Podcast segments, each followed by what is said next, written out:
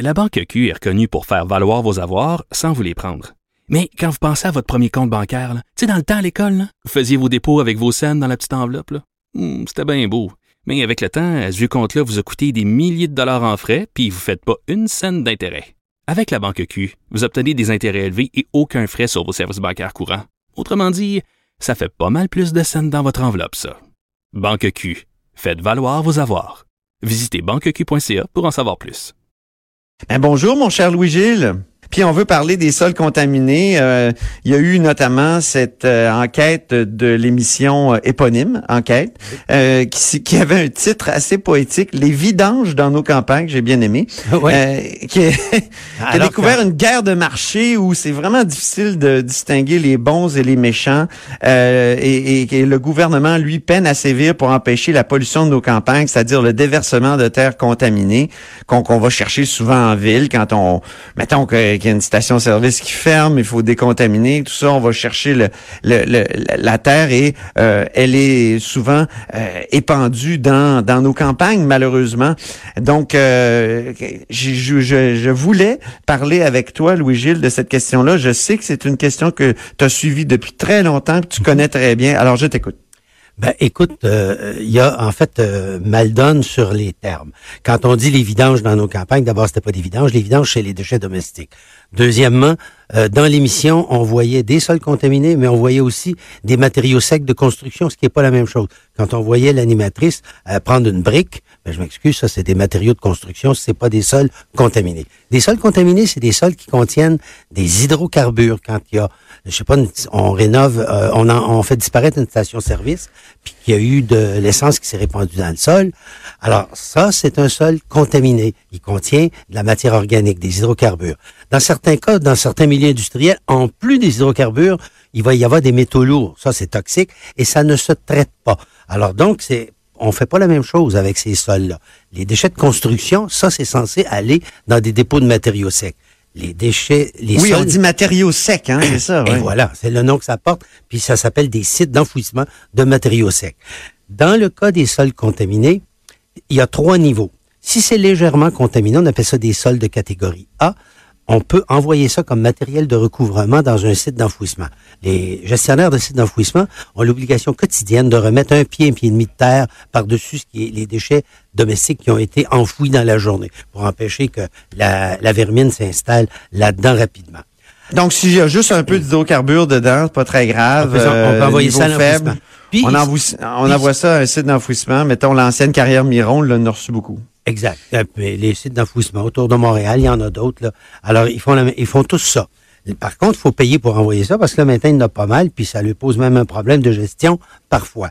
Si c'est un peu plus contaminé, des sols B, c'est la même chose, on peut les envoyer là. Mais si c'est des sols de niveau C, là, c'est très contaminé. Là, à ce moment-là, il faut les envoyer dans un centre de traitement où on va, avec des bactéries, faire manger cette euh, pollution organique. Ça va ramener le niveau d'hydrocarbures à un niveau acceptable qui va permettre de l'envoyer au site d'enfouissement. Si... euh, Ça, c'est par exemple un sol de, de- d'ancienne euh, station-service. ça, c'est un très bon exemple. Ouais. Euh, ou une maison qui avait un, un réservoir d'huile qui a coulé puis qui est entré dans, dans le sous-sol et là on veut reconstruire la maison ou on veut monter le solage et on découvre ça, on a l'obligation de sortir ça, d'envoyer ça évidemment au bon endroit et de faire traiter. Puis dans le site de traitement, ils vont faire passer le sol de catégorie C à B ou A. Puis là, il va pouvoir être envoyé comme matériel de recouvrement dans un site d'enfouissement. Si c'est, si ça contient des métaux lourds, là, ça se traite pas. Alors là, il y a un problème. Si c'est extrêmement pollué, ça peut être envoyé dans certains cas dans des incinérateurs spécialisés ou on va tout simplement l'envoyer dans une cellule d'enfouissement à sécurité maximum. Alors, Ouais. mais là, il faut qu'évidemment, il y ait des expertises pour bien démontrer qu'est-ce qui est, euh, quelle est la nature de ces sols contaminés. Qu'est-ce qui arrive avec ces sols? Il y a des gens, dans les dernières années, qui ont décidé de d'envoyer ça sur des terres agricoles euh, et ça, parce que ça coûte évidemment moins cher que d'envoyer ça dans un centre de traitement où là on va respecter les normes et pour pour abaisser le niveau de contamination. Alors ces entreprises là qui chargeaient trois quatre fois moins cher, il y en avait même qui étaient assez proches de la PEG, merci. Et euh, ils coupaient les prix de 3, 4, 5 fois, de sorte que les entreprises qui travaillaient légalement perdaient leur euh, clientèle et, et commencer à avoir de la misère, à être rentable, alors que ça, on en a besoin pour régler notre problème de sol contaminé. Alors là, le gouvernement a poursuivi certaines de ces entreprises qui étaient fautives. Ils ont abandonné les poursuites parce que, semble-t-il, la preuve était pas assez béton. Et on pensait après ça poursuivre au plan pénal. Même euh, chose, ils ont abandonné l'idée de poursuivre au niveau pénal. mais j'aimerais parler des, solutions, Louis Gélon, parce que euh, on sait qu'il y a évidemment des, des des dispositions dans les lois pour empêcher ce type de déversement sauvage-là. Euh, mais euh, je, crois que toi, tu as, trois types de solutions que tu, souhaiterais euh, mettre en place si jamais là un jour tu deviens premier ministre ou ministre de l'environnement? Je souhaite pas de malheur, toi là. Non, mais c'est vrai que c'est vrai quand même que tu m'as déjà parlé de ces trois solutions euh, que tu voudrais voir mettre en place. Donc, euh, je t'écoute. Dans un premier temps, disons que le ministère de l'Environnement s'en vient, paraît-il, la semaine prochaine, avec une première solution, un système de traçabilité pour qu'on sache euh, quand un camion part d'un chantier avec des sols contaminés, pour savoir où il s'en va. Mais là, le problème, c'est que si euh, on veut faire la preuve de la malversation, avec qui va être responsable pour décontaminer les sols, ça pose toutes sortes de problèmes juridiques. Ça va nous permettre de savoir où ça va, ça va pas nécessairement permettre de régler les problèmes. Pourquoi? Parce que juridiquement, le propriétaire d'un terrain qui veut construire un condo puis qui se rend compte que c'est contaminé, il faut qu'il décontamine. Il demande à un entrepreneur de faire le travail, puis l'entrepreneur, il demande à des camionneurs d'aller porter ça dans un site. Et tous les contrats entre le propriétaire, l'entrepreneur et le sous-traitant camionneur, ils disent tout, il faut que, tu fasses ça dans le respect des lois et des règlements. Sauf qu'ils vérifient pas. Et là, si le camionneur, il décide parce que c'est plus payant, on en principe, mettons, ça doit coûter 175 pièces la tonne parce que c'est du matériel très contaminé. Ben, si l'autre, il dit ça va te coûter 25, moi, je vais m'occuper d'aller mettre ça dans un champ. Ben, c'est évident qu'à ce moment-là, c'est le propriétaire en bout de ligne qu'il faudra rendre, responsable. Celui qui, à l'origine, euh, veut décontaminer son terrain il a l'argent. Il faudrait faire exactement comme une entreprise. Si un des employés d'une entreprise fait un acte de pollution, c'est l'entreprise qui est poursuivie. Alors, le propriétaire des terrains contaminés devrait être juridiquement responsable de toute la chaîne de personnes à qui il confie le travail. Donc, ça l'obligerait à vérifier en lieu et place du ministère de l'Environnement, parce que sa responsabilité légale serait énorme. Parce si en bout de ligne, quelqu'un contamine un terrain, ben le décontaminé, ça peut coûter dix fois plus cher que... Attends, il serait lié pour, pour très longtemps à cette terre-là, c'est ça? Oui, c'est ça. Il demeurerait, euh, il demeurerait en quelque sorte... Euh, ben, on peut, il y a deux solutions. La solution américaine, il demeure propriétaire tout le temps de ces sols contaminés, même quand ils sont enfouis dans un site légal. Mais ah au, oui? au Québec, on pourrait dire... Euh, le propriétaire est responsable de toute la chaîne à qui il confie le soin de décontaminer, de sorte que si quelqu'un fait un acte disons, répréhensible, c'est lui qui est responsable et qui va assumer la responsabilité des amendes et de la décontamination.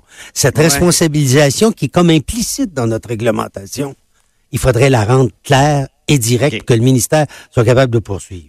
Deuxièmement, ça c'est la première solution. Oui. Deuxièmement, mais les reste quatre minutes pour les deux autres. Bon ben les, les deux minutes par solution. Ben, les, gens qui font euh, le transport puis qui vont déverser dans la nature. Oui. Ben, quand ils versent pas ça dans un site autorisé légalement, ils devraient perdre leur permis de transport pour cinq ans. L'entreprise perd son permis de transport. Une entreprise qui n'est qui est pas autorisée par euh, l'autorité des marchés financiers parce qu'elle a fait des, des accros aux lois, elle a plus le droit de faire affaire avec les municipalités et avec le gouvernement du Québec pour, cinq, ben pour un, certain nombre d'années. Le ministère de l'Environnement, quand quelqu'un respecte pas les dispositions d'un certificat d'autorisation, il peut Même perdre... SNC Lavalin, là, il pourrait perdre pendant dix ans sa possibilité de contracter au Canada s'il n'y a pas un accord de réparation. Alors, on a fait ça dans plusieurs lois. Je vois pas pourquoi ça s'appliquerait pas aux camionneurs, parce qu'ils sont un maillon extrêmement sensible de toute cette chaîne. Tout le reste peut s'écrouler si le camionneur décide de prendre le chemin où il doit pas aller. Et c'est pas parce qu'on a un bébel dans le, qui permet de faire du suivi dans le camion qu'il n'y a pas quelqu'un qui trouvera pas de solution pour tricher. Ça, je pense qu'il faut que la responsabilité soit établie et que c'est pas les amendes qui vont faire en sorte que ça va fonctionner. C'est de perdre le permis. C'est l'interdiction, c'est ça. Troisièmement, il y en a beaucoup, il y en a beaucoup qui ont déclaré, on va aller porter ça en Ontario parce que le gouvernement du Québec, il savait qu'en Ontario, il peut pas aller vérifier si ça s'est rendu à destination. Puis là, ils prennent le chemin de Sainte-Sophie, Saint-Rémy, etc. Alors, le Québec devrait décréter un moratoire sur l'exportation des sols contaminés à l'extérieur de la province on traite ça au Québec dans les sites autorisés seulement. C'est ça qui devrait être la règle. Et à ce moment-là, il serait capable de suivre vraiment ce qui se passe. Deuxièmement, c'est qu'en Ontario, il y a du monde qui n'ont pas les mêmes normes qu'au Québec. Alors à ce Ah bon? moment-là, ça, ça coûte moins cher, puis ça crée une... C'est moins sévère en Ontario? Ah oui, euh, certainement. Ils n'ont pas le niveau ABC avec les normes, les obligations de traitement et tout. Alors donc, à ce moment-là, qu'est-ce qui se passe? Ça fait une concurrence déloyale aux compagnies du Québec qui, elles, ne peuvent pas euh, arriver avec des prix pareils en, en suivant les normes. Donc, faut qu'on les fasse vivre, nos entreprises qui veulent le marché correct, et ça suppose qu'on va lui donner le marché. Puis j'en ajouterai une quatrième. Il y a une, re- il y a une redevance de 20 pi- 24 pièces dans le moment chaque fois qu'on on- veut faire traiter des sols contaminés. Ça n'a pas de bon sens. Ça rend le prix plus cher pour décontaminer, de sorte que ça encourage les gens à prendre un chemin parallèle. Si vous dites, euh, on va mettre une redevance sur l'enfouissement des déchets domestiques, c'est sûr que y a les, les municipalités vont euh, être incitées à dire, ben, on va adopter d'autres méthodes de recyclage pour avoir moins de déchets enfouis et payer Ben oui. moins de redevances. Mais quand tu dis, les sols sont déjà contaminés, tu vas pas décourager le monde de faire des sols contaminés, tu fais payer, en fait, celui qui dépollue pour faire euh, le travail. Ça, je trouve que ça n'a pas de bon sens. Cette redevance qui était censée financer la décontamination d'un certain nombre de sites orphelins, en réalité, elle crée des nouveaux sites orphelins parce qu'elle incite les gens, par le prix trop cher, à tout simplement prendre le Quand bord, on dit le site bord du bois. orphelin, là, c'est c'est des sites euh, Abandonnés parce qu'ils ont été contaminés, oui, parce qu'ils ont été contaminés sauvagement. Exactement. Alors, ben, Louis-Gilles, j'espère que Benoît Charette, le ministre, le ministre de l'Environnement, euh, t'écoute parce que toutes les solutions sont là. hein. oui, sont faciles à mettre en place. Exactement, quatre solutions. euh, et non pas trois comme on avait annoncé. Alors c'est bien intéressant. Merci infiniment Louis-Gilles pour Ben- euh, ton expertise. Au plaisir. Et oui, au À la plaisir. prochaine. Euh, oui, et c'est ce qui met fin à La Haut sur la colline pour aujourd'hui. Euh, émission chargée comme souvent les mercredis. Donc, euh, merci à l'équipe. Merci à Joanie Henry à la mise en onde, Alexandre Moranville à la recherche aussi, qui ont pas mal pédalé aujourd'hui. Et puis, je vous dis de rester quand même euh, à l'antenne parce que c'est Sophie Durocher qui suit avec On n'est pas obligé d'être d'accord. À demain.